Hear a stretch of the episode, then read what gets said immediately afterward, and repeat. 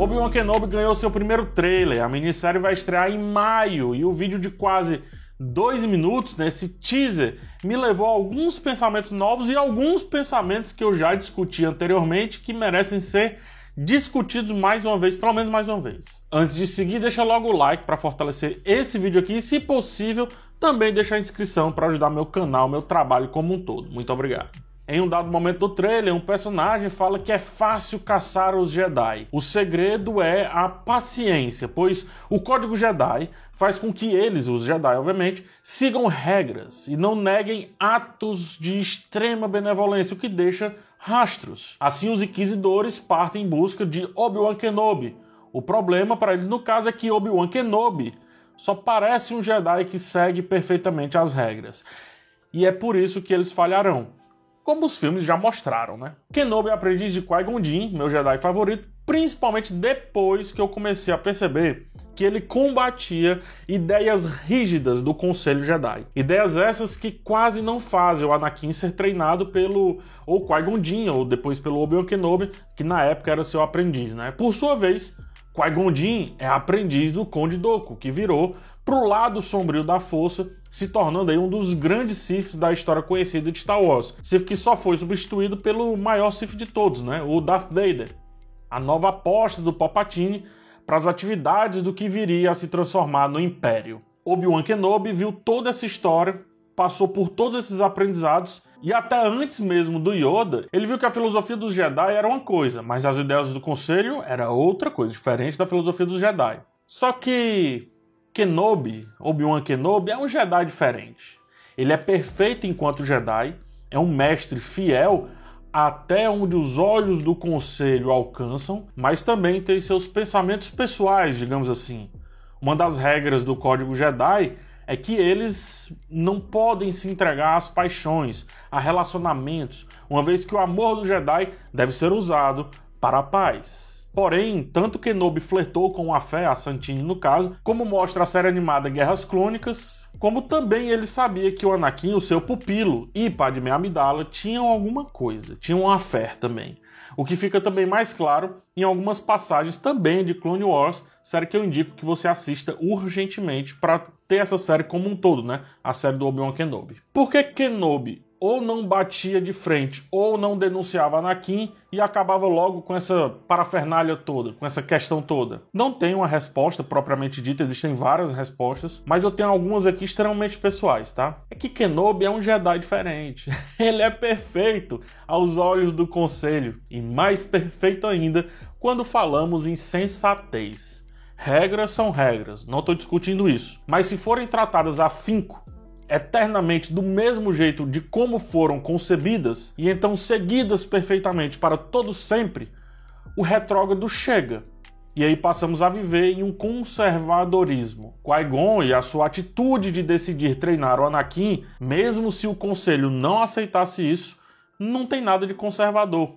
Obi-Wan escuta essa decisão do Qui-Gon, ele sabe disso. Só que Obi-Wan Kenobi ele teve o apoio quase a revelia do conselho para treinar, o, treinar o jovem né, o jovem que se tornaria depois o Darth Vader. Então, sendo assim, o Obi-Wan Kenobi ele era fiel ao conselho, mas também fiel ao jovem, pois nessa missão de treinar Anakin, ele viu seu querido mestre, mestre esse que morreu diante de seus olhos. Mesmo que isso levasse a fazer vista grossa para algumas regras, mesmo que isso tirasse um pouco ali do caminho perfeito dos Jedi. Mas Obi-Wan Kenobi é um Jedi diferente, né? Perfeito aos olhos do conselho e mais perfeito ainda para com aquilo que realmente precisamos daqueles que lidam com a força, força com F maiúsculo, que é a inteligência e a sensatez. E Oda concorda com isso, mesmo que tardiamente, tá? E aqui eu vou citar o meu amado episódio 8, que para muitos é o famigerado episódio 8, mas para mim é o amado episódio 8. Em Os Últimos Jedi, enquanto conversa com um Luke devastado, o fantasminha de Oda aponta que os Jedi falharam. Melhor professor, o fracasso é, ele diz, né? E aí outra aspa, Skywalker sempre olhando para o horizonte, nunca aqui agora, necessidade na frente do seu nariz. Afinal, o que levou a Ordem 66 a acontecer e ser perfeita? Dentre vários pontos, a falta de olhar a necessidade na frente do nariz, só que do conselho. Um conselho que deixou o mal crescer de dentro, ou pelo menos do lado, caso queiramos assim ser um pouco generosos, né? E essa questão da falha é trazida também nesse trailer. ele fala, o Kenobi, no caso, a voz, né? Nós perdemos, cara. A gente perdeu. A gente vacilou. Anakin era pra ter sido aceito como mestre? Talvez, não sei. Mas quando se tem alguém que se liga à profecia como Anakin se ligava, eu penso que a resposta é um sim muito evidente. Para que deixar vulnerável aquilo que você pode proteger e depois usar a seu favor, cara? Anakin ele foi convertido pelo Papatini a partir de espaços de poder deixados por um conselho que atuava a bel prazer e a partir de extremo orgulho. Orgulho do Código Jedi, orgulho das suas regras, orgulho, enfim, orgulho. Por isso que Yoda demora a perceber que falhou, ou que falharam no caso, mas ele percebe, cedo ou tarde ele percebe. E então ele queima os livros da origem do Código Jedi na frente dos olhos do Luke. O hoje do Luke do Yoda, como mostra os últimos Jedi, não precisam mais daquelas regras rígidas e ultrapassadas. Precisam nem de sabre de luz, uma, uma simples projeção já basta. Se a casa que você mora se adapta ao novo, afinal para que mudar de casa, né? Em resumo, para que o Anakin precisaria se mudar do lado da luz, digamos assim? Para que o Conde Doku precisaria também mudar do lado da luz e ir para o lado sombrio? Para que a querida Ahsoka Tano precisaria fugir, abrir mão?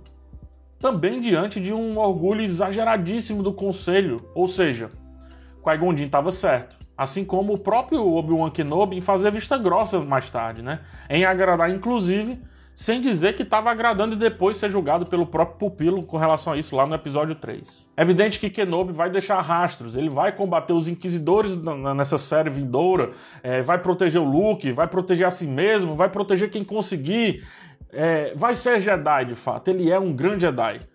Só que Kenobi, ele é um Jedi diferente, e os inquisidores na vindoura série entenderão isso às duras penas. Kenobi é o que o Yoda fala pro Luke lá no episódio 8. Ele é o fruto do aprendizado através do fracasso. É assim que abre o trailer. Assim como Kenobi é aquilo que o Qui-Gon decide com relação a Anakin.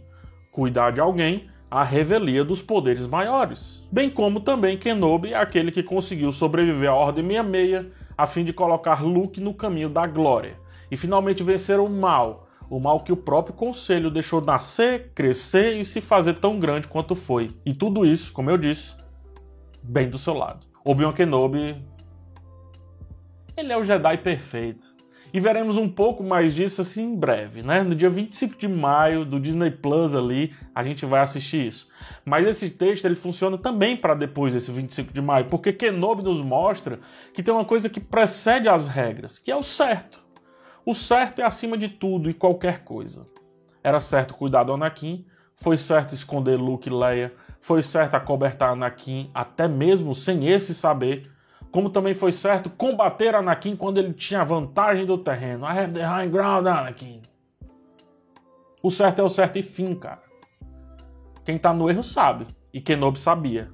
Ele só não podia romper agressivamente com tudo. Pois também, romper agressivamente com tudo não era o certo, não era o jeito certo. E se você não percebeu isso ainda, é porque você ainda não percebeu como Obi-Wan Kenobi ele é um Jedi bem diferente, mas bem diferente mesmo.